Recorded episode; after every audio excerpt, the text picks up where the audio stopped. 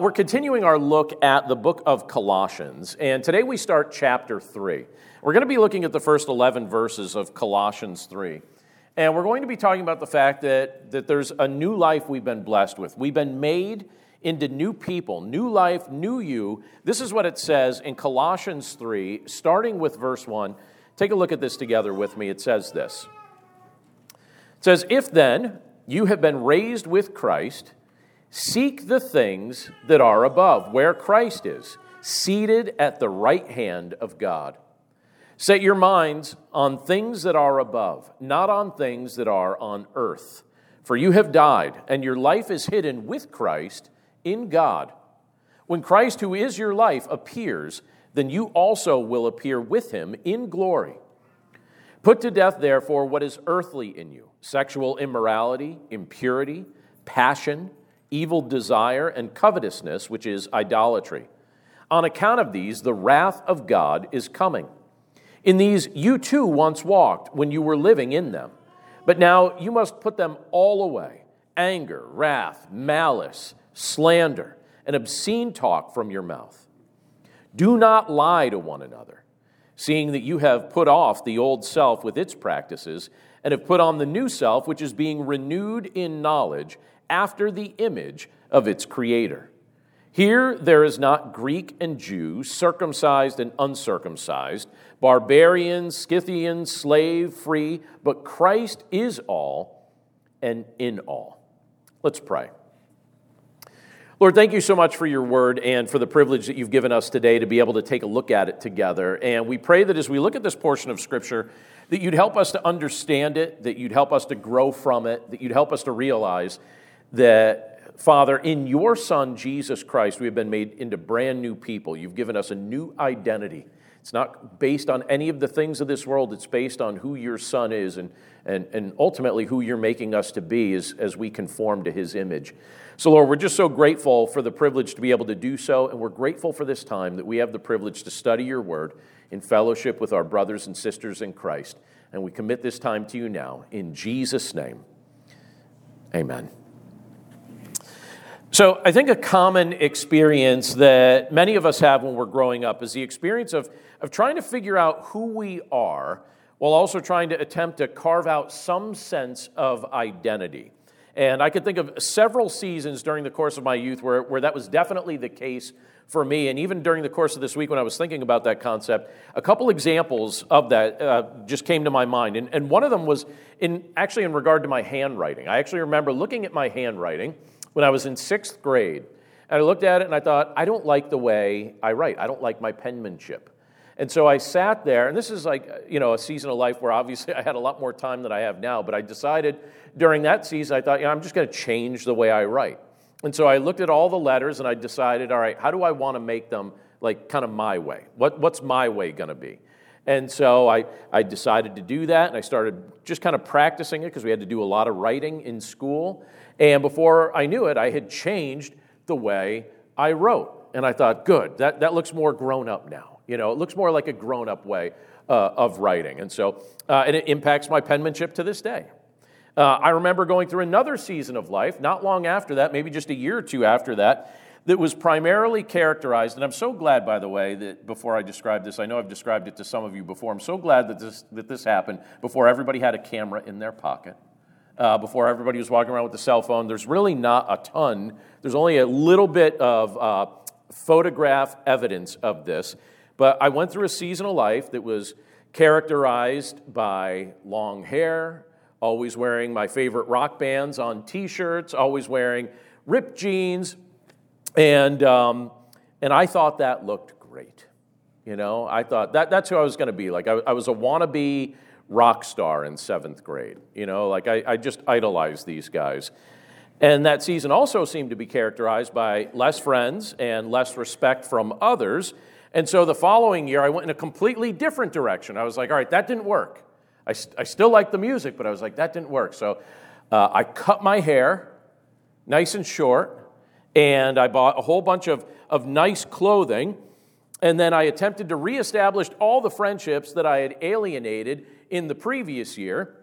And that kind of worked a little bit. But what was I doing in each of those moments? And, and probably, you know, in moments that are similar in your life, what were you doing? I was in the process of trying to carve out an identity. I was trying to figure out who I was and what I was like. And the process of trying to carve out some sense of an identity, that's not just something we only attempt when we're young. We don't just attempt that in middle school or elementary school or in high school. Uh, in fact, I, you know, at, at, this season of life that I'm at right now, I have several friends that are actually attempting to do that right now. Uh, a friend of mine recently just quit a long standing career and he's trying to get established from the ground up in a brand new career. And I hope it works out well for him, but he, he's put himself in, in a spot that definitely requires him to kind of step out on faith here. He's really switching it up, but he's, it's, in a sense, he's trying to carve out a little bit of a new identity. I have another friend who, over the course of last year, lost 120 pounds. Lost 120 pounds. He looks drastically different, but you could admit, like, you know, he's pretty excited about the, the changes that he's made. He feels pretty excited about it. He, he looks really good. And I bring these examples up because there's something illustrated and something spoken of in Colossians chapter 3 that fits with this kind of concept. Because in this passage, we're told about the new life and the new identity that you and I have as believers in Jesus Christ. Because Christ has given us a brand new way to think, He's given us a brand new way to live, He's given us a brand new way to treat each other. And in this passage, we see a powerful demonstration of what actually what it looks like to be a new person in Jesus. And I want to give you several examples of what's talked about here in Colossians 3 that help illustrate this. But one of the things about this new life that we've been given in Christ or this new identity we've been given in Christ is first of all we've given up an earthly way of thinking.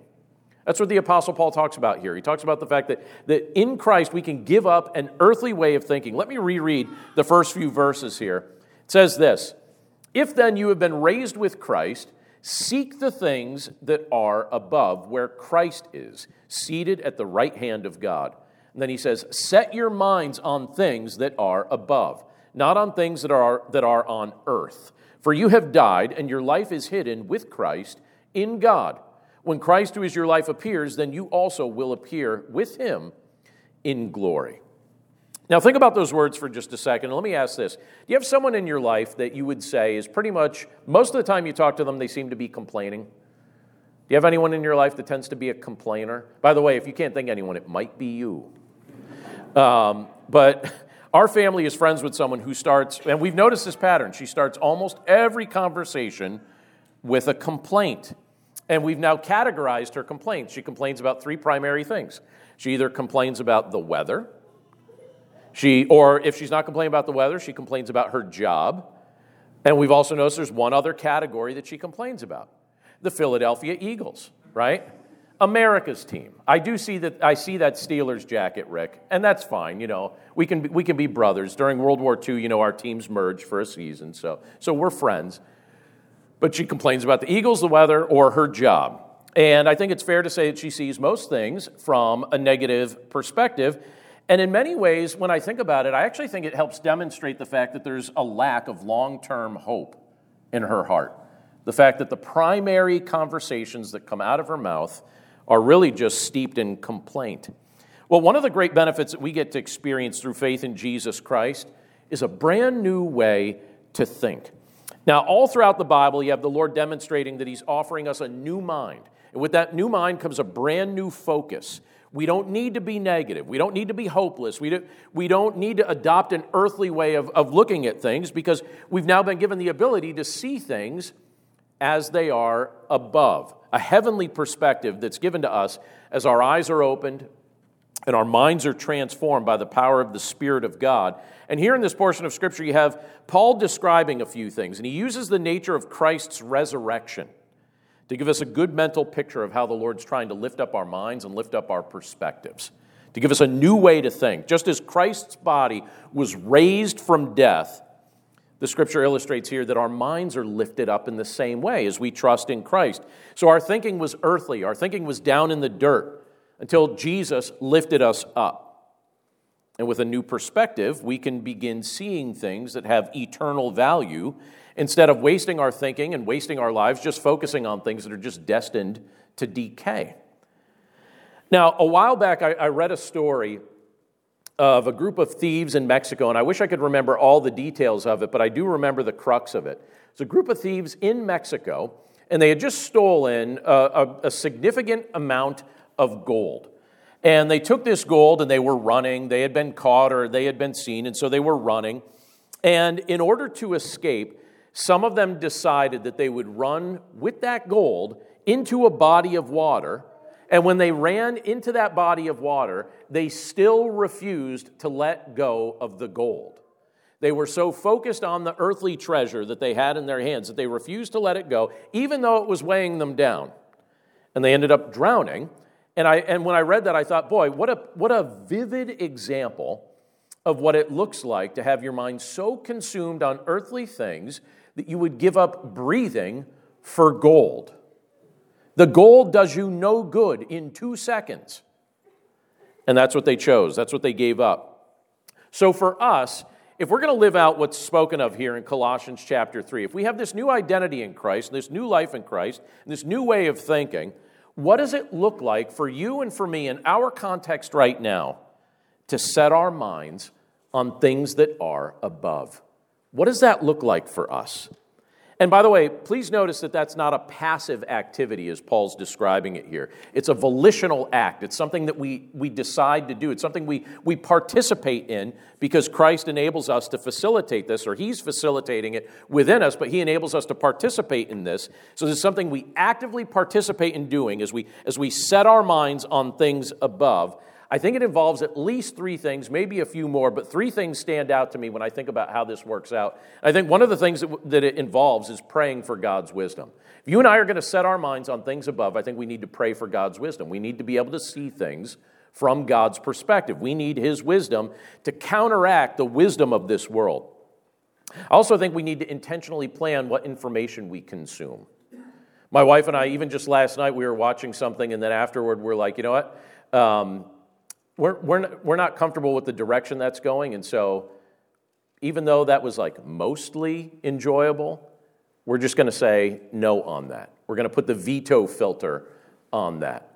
Because I think that as believers, we need to be very intentional about the things that we consume, because the things that go into your mind come out in your life one way or another.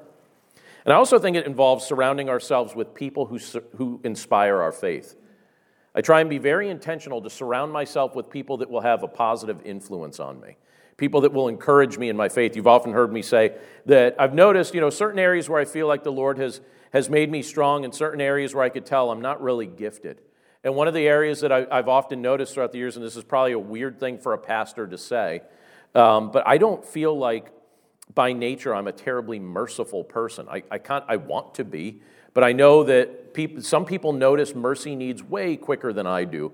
And I think, boy, they just pick up on that instinctively. The Lord designed them to see that. So, what I've decided to do surround myself with merciful people so that that will rub off on me so that I will become at least a little bit better in that category because I notice that that's sometimes an area of deficiency in the way my mind tends to work. So I think we need to pray for the wisdom of God, be intentional about the information that we're consuming, surround ourselves with people who ultimately lift us up. And here you have scripture telling us to set our mind on things above the wisdom we possess, the information we consume, the people we associate with, it's all going to have an impact on the way we think. So, if we want to give up an earthly way of thinking, it's wise to take a look at all three. And then Paul goes a little bit further here. And I like passages like this because they're helpful and they're confrontational. I think sometimes for things to be helpful, they have to be a little bit confrontational. But look at what he says in verses 5 through 8 because he starts talking about this idea here in a very practical way, saying, Look, you've got to stop feeding the desires of your old nature. Look at how he phrases it when you look at verse 5 and the verses immediately following it. He says in very stark language. He says, Put to death, therefore, what is earthly in you sexual immorality, impurity, passion, evil desire and covetousness, which is idolatry. On account of these, the wrath of God is coming. In these you too once walked when you were living in them, but now, so notice the change, he says, but now you must put them all away. You know, saying, don't, don't make this part of your life any longer. Put them all away anger, wrath, malice, slander, and obscene talk from your mouth. Now, I mentioned earlier that I have a friend who recently lost 120 pounds. I, I want to make mention of something because it, this was a key component for him in that process. A key component in his weight loss was a change in the food that he consumed. He changed what he ate and he changed how much he was eating. And he would admit that much of the eating that he was doing was being done to satisfy an emotional need. It wasn't because he wasn't eating to satisfy a physical need, he was satisfying an emotional need. He was using food like a drug. And he kept using it like a drug. It became an addiction that needed some intervention. And so he got some help. And the help that he got seems to have worked. And I was thinking about that when looking at the words that Paul says in this passage, because when Paul talks about putting to death the cravings of our old nature, he's instructing us here stop feeding those passions. Stop feeding those things. So those cravings tend to root deeply in the lives of those who are, who are using them to satisfy an emotional need. And if we keep feeding those cravings, what we're doing is we're enabling them to grow stronger and stronger. So if you feed sexual immorality to satisfy an emotional need, here's what's going to happen it will have mastery over you. If you feed covetousness, it will have mastery over you. If you feed any evil desire, you're enabling it to control your life. And on, on a spiritual level, you're making it into an idol. We worship whatever has mastery over us. And so Paul is encouraging us here to put these things to death, meaning stop feeding these passions. Now, before we met Jesus, this was how we lived. But now that we have Christ, we don't have to return to our old patterns, and we don't have to return to our old practices. And as we walk in the light of Christ, we'll enjoy a, a renewed and refreshed perspective as well. So here he talks about anger and wrath and malice and slander and obscenity and, and all these other character traits that used to define us. But those things no longer need to define us. Those no longer need to be things that define the kind of lives that we're living. New life, new you. We've been given a new life in Christ. We're made completely new in Christ, and we don't need to bow our knees to the idolatries of our, old, our, our old life. And Paul's challenging us here. He's saying, listen, put these things to death. Don't keep feeding them. And I think, you know, a lot of times, so over the past 25 years since I've been pastoring, I've done a lot of counseling. And here's what I've noticed there are people that, that will at times come to me because they're struggling with one of the things that we've mentioned here. And for some of them, it lasts a very long time. And they feel like they just can't overcome whatever category they've allowed to take root in their life. And then there are others who experience great victory in these areas. And you know what it always comes down to? Are you going to nurture it and feed it, or are you going to starve it to death? You're going to nurture it, or are you going to starve it? Are you going to put it to death using the power of God? You're going to rely on Christ to satisfy the needs of your soul, or are you going to keep nurturing, feeding, and hiding some of these secret sins and these secret areas of temptation that you've been using to fill an emotional void? And those that expose those things to the light and stop feeding them, they're the ones that experience victory. And so here you have the Apostle Paul saying, listen, put these things to death. Don't keep feeding them. And that's a challenge for the people living during the, the era in which he wrote these things, but it's also a challenge for you and I living right now because we're in the same exact boat. And he says, look, look at, you know, it's, he, and then he, he shows us the effect that Christ will have on our lives even in regard to our relationships, because we start living with honesty and authenticity when Christ is our Lord, instead of living a duplicitous life where we're trying to hide our secret sin or cover for things that don't involve in our li- uh, that don't belong in our lives. I like what he says here in Colossians 3 9. He says, Do not lie to one another, seeing that you have put off the old self with its practices. Do not lie to one another, seeing that you have put off the old self with its practices. That's not you anymore. You don't need to live a duplicitous life. So each week, just to give you a glimpse into my morning schedule, uh, early on Tuesday mornings, I meet online with a, a group of business and ministry leaders. It's a very interesting, very eclectic group because you have ministry leaders, you have business leaders serving in, in different capacities. And for the past couple years, we've decided to meet online. We do this every Tuesday morning, first thing in the morning. And what we do is we try and sharpen one another, we try and ask each other difficult questions. Uh, we try and offer ideas and solutions to different problems that each of us happens to be dealing with. And we purposely meet each other, people from different parts of the country, we purposely meet with each other online because neither of us is living in each other's world. So we're able to give very objective advice, and it tends to be very helpful. The majority of people in that group are believers, but there are several in the group that are not, at least not yet. And not long ago, one of the members who had been wrestling with a bunch of issues of faith he noticed that I wasn't getting upset with something that he said would have upset him, and so he asked me about it. And he said, I never see you get angry or upset on these calls. So I'm curious to know what upsets you. That's what you want to know. Now, that could be a dangerous thing to tell somebody because what if they use that against you, right? He's like, I want to know what upsets you. And so I replied to him, I said, All right, look, I definitely do get upset, but the things that we talk about on these calls don't rise to that level. This isn't the type of conversation that you're going to somehow see me visibly upset. And he's like, All right, well, what is it? So what upsets you? Maybe I shouldn't tell you guys. I don't know. I know some of you, you're the same group of people that threw snowballs at me a couple months ago, so I kind of know, I know who you are. Uh, but, but he asked again, he said, how can, how can we make you angry? And I said, All right, it's actually very simple. If you want to see a different side of me, lie to me. Lie to me.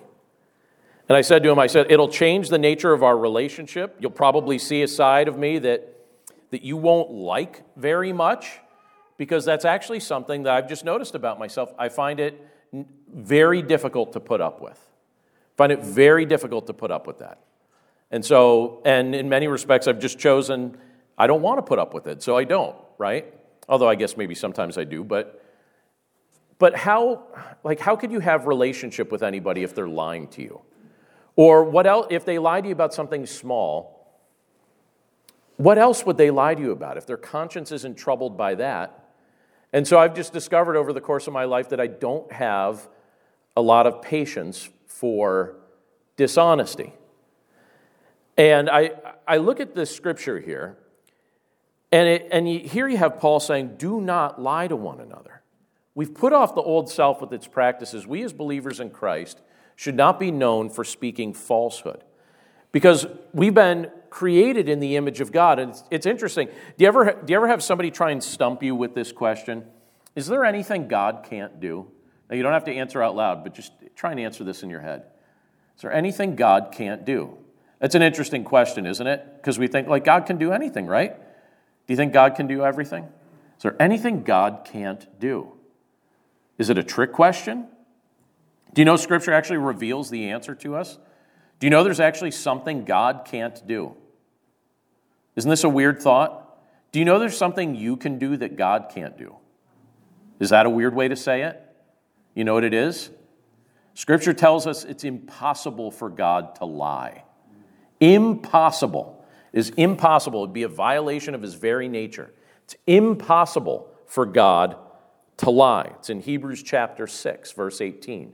It's impossible for God to lie. He is the perfection of truth. And when he observes the lives and when he observes the lips of his children, he doesn't want to see the prevalence of dishonesty because he detests lying lips tells us that in Proverbs 12 22. Our new life in Christ is empowered to be honest. You and I are we're empowered in Christ to be honest. We're empowered to be authentic. We don't need to lie to one another. We also, by the way, don't need to lie to ourselves because we've been empowered to put off our old self, like Paul's talking about here. We don't have to live like we once lived. We've been given a new life. Scripture also tells us that Satan is the father of lies. Satan is the father of lies, but then Scripture also tells us that Jesus is the way, the truth, and the life. So, as followers of Christ, our native tongue should not be a tongue of dishonesty. And we shouldn't compromise that standard. And scripture actually invites us, you know, sometimes do you ever find yourself in a spot where you think, all right, but if I tell the truth in this moment, it might hurt somebody's feelings. Do you ever find yourself in that awkward spot? Can I confess to you one time when I lied? Do I still have a job if I confess this? I just told you I have no patience for lying, right? And then I'm about to tell you that I've done that. So I have no patience for myself. I've been disgusted with myself on many occasions. But I remember once when we moved to a new area, one of the neighbors made us a cake. And, um, and I guess there was baking soda in it or something like that in a weird portion or like a weird amount. And the cake primarily tasted like baking soda. So if you've ever used a baking soda toothpaste, it's not a great flavor. And uh, it was so nice. She made us this cake, but it was primarily a baking soda cake. And I remember taking a bite of it and being like, okay, some of the bites are good. And then some of them are like, that does not taste right. And, uh, and then a couple days later, she said, uh, How was the cake? And you know what I said? It's great. it was a great cake. It was delicious. And she's like, Oh, good. And in my mind, I'm like, You are such a liar, right? You are such a liar. And so I, we wrestle with that, don't we? I mean, do you ever find yourself wrestling with that? You, you sometimes find yourself saying, All right, uh, I want to tell the truth, but I also want to spare somebody else's feelings. Well, what is Scripture's advice with that? Tell the truth in love. Let your demeanor be so regularly loving and gracious toward people that you could even tell them hard things and it still comes across as love. You could tell somebody the truth in arrogance. You could tell somebody the truth with a desire to say, I told you so, or looks like I was right again, right? And neither of those is telling the truth in love.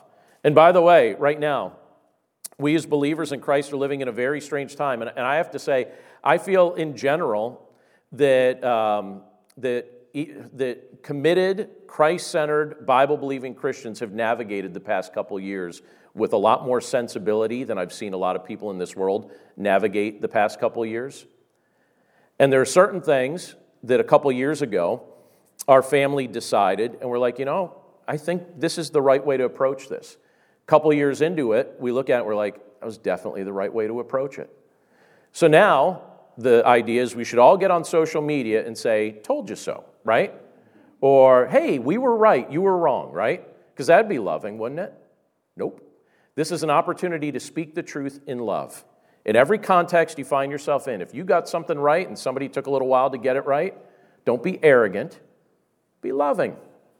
This world's filled with arrogance and it's filled with lies, but it shouldn't be filled with Christians who are arrogant and it shouldn't be filled with Christians who lie. This world's suffering and a lot. I mean, we see, you know, you're watching the news. I, I'm watching the news this week more than I want to watch the news, but when you see one country invading another country, can't help but feel compelled to be praying for that. And I, I hope you're praying. I hope actually praying. I had a conversation with somebody um, before the worship service. I hope you pray for everybody involved. Because a lot of times what ends up happening, the people in one country and the people in another country at the mercy of their leadership. And so you look at one, you're like, all right, this group's bad and this group's good. You know what? They're kind of the same. People are people. And in many respects, they're at the mercy of the decisions their leaders are making. And then they get com- compelled to get involved based on decisions their leaders are making. And I look at this and I think to myself, I think I need to be praying for everybody involved and praying for anyone that looks like the bad guy. Because scripture says that the Lord could turn a, a leader's heart. He could just tweak it and turn a leader's heart. And wouldn't it be great to see the Lord do that and spare many, many, many lives I'd love to see that. I know that this earth is not going to experience ultimate peace until Christ returns, but in the meantime, I'm going to pray for peace. I'm going to pray that He comes quickly. And the type of things that come from your mouth and my mouth should be honest and authentic, and it gives us a great opportunity to testify to who Jesus is and the ways in which He transforms us. Because our old self was arrogant our old self, we worshiped ourself. We weren't worshiping Christ, we were worshiping ourself and our own opinions. And here Paul says, listen, put off the old self. Don't keep going back to that. You're new in Christ. Live that new life. And I love how this portion of scripture that we're looking at today finishes up. because it reminds us we're becoming more and more like Jesus. Look at what it says in verses 10 and 11. It says, and have put on the new self. So we're putting off the old self, we're putting on the new self, meaning we're living in this new nature that we've been given through Jesus. It says, and have put on the new self, which is being renewed in knowledge. So our thinking is being transformed. It says, after the image of its creator. Here there is not Greek and Jew. And by the way, isn't this such a relevant scripture for right now? You know, Ukrainian, Russian, vaccinated, unvaccinated, you know, Republican, Democrat. Here there is not Greek and Jew, circumcised and uncircumcised, barbarian, Scythian, slave, free, but Christ is all and in all. Easy to read, hard to live out. Two things amaze me about being a parent. As I observe the, the lives and the personalities of my kids, I have four kids. I'm amazed at the ways that they're very different from me. And I'm amazed when I see similarities and aspects of their lives that reflect my influence. I'm amazed by both. When I look at a portion of scripture like we just read, I think the Lord's pleased when he looks at his children because he sees who we are and what he is causing us to become. He already knows the outcome as well. He knows that all believers in Christ will be transformed to be like he is. That's what the scripture reveals to us. And in his word, the Lord promises us that we're going to be given brand new sinless bodies that are fit for an eternity in his presence. We're told that in 1 Corinthians 15 49. But in the meantime, our understanding, our insight, and our perspective, it's all being renewed after the image of Christ. And as our faith grows and as our faith matures, we're becoming more and more like Him. We're starting to see people differently. We're starting to see circumstances differently. We're even seeing ourselves differently. And what I hope people have the opportunity to see is Jesus in us. A few years ago, I had the opportunity, I'm going to finish with this, but a few years ago, I had the opportunity to visit the Alamo. Do you ever go to the Alamo? Um, so I was down in San Antonio, had a chance to see the Alamo. And in there, there's a picture. And um, it's near the entrance, and it's a portrait that has this inscription. This is what it says it says, James Butler Bonham. And then it says, No picture of him exists. This portrait is of his nephew, Major James Bonham, deceased, who greatly resembled his uncle. It's placed here by the family that people may know the appearance of the man who died for freedom. So let's think about this in regard to our own faith. No literal portrait of Jesus exists, but the likeness of the Son of God can be seen in the lives of his true followers. New life, new you. Can Christ be seen in us? As we rely on Him to put off the old self and to put on the new self, that's the opportunity we're being given. And what a precious moment in time we live in, because the Lord doesn't allow any of us to be born at any given time on accident. In the book of Acts, it tells us that every one of us were born when we were born and where we were born on purpose which means that as followers of Christ, we're here on purpose at a specific time to represent Christ well in the midst of our generation. And our generation is very confused, much like all the generations that came before it. And so here we are as the ambassadors of Christ, given the opportunity to live out these things new life, new you let's give people a portrait of Jesus in the lives that we live, in the words that we speak, and in the way we conduct ourselves in the midst of a world that actually is searching desperately for hope right now. Let's pray. Lord, thank you so much for your word and for the privilege that it is to be able to carve out some time to look at it and to be able to start our week off looking at things that that are counterintuitive to how we would naturally think. Naturally speaking, we would choose to get angry or we would choose to assert ourselves in, in a way that might demean somebody else. Naturally speaking, we would seek to, to gratify the desires of our old nature. But supernaturally speaking, you've transformed our thinking. You've given us a brand new life. We're not just improved versions of our old selves, we're a brand new person. You've made us new. And so, Lord, we're grateful for that. And Father, we know that we have the privilege in the midst of the relationships you've given us, in the midst of the generation that we live in the midst of, to represent your Son, to give this world a portrait of Christ as they observe our lives. And Lord, you, you promise that you're going to be with us in the midst of this. And your word explains to us the ways in which you're strengthening us, the ways in which you're changing us, the ways in which you're helping us to live a life that is so different from what we were living before. Lord, we live in the midst of a world that right now is searching for hope in all kinds of directions. It's very, very confused. Some think that their hope will be obtained through force. Some think hope will be obtained through acquisition. Some think hope will be attained through uh, worldly possessions or worldly goods or worldly prestige. But we know that all of those things can be taken away. And since every one of those things can be taken away, they are not where lasting hope can be found.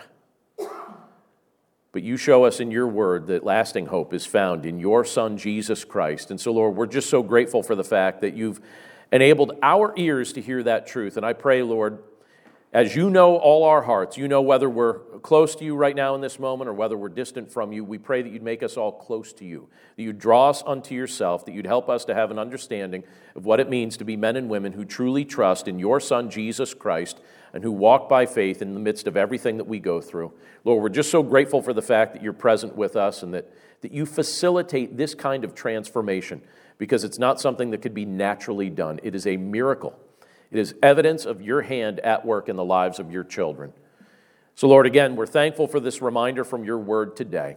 Thank you for giving us a new life. Thank you for giving us a new identity. Thank you for making us new people. And Lord, in the brief sojourn we have on this planet, we pray that we give this world a really, really good glimpse of your heart as you demonstrate your power at work within us. And we pray this all in Jesus' name. Amen.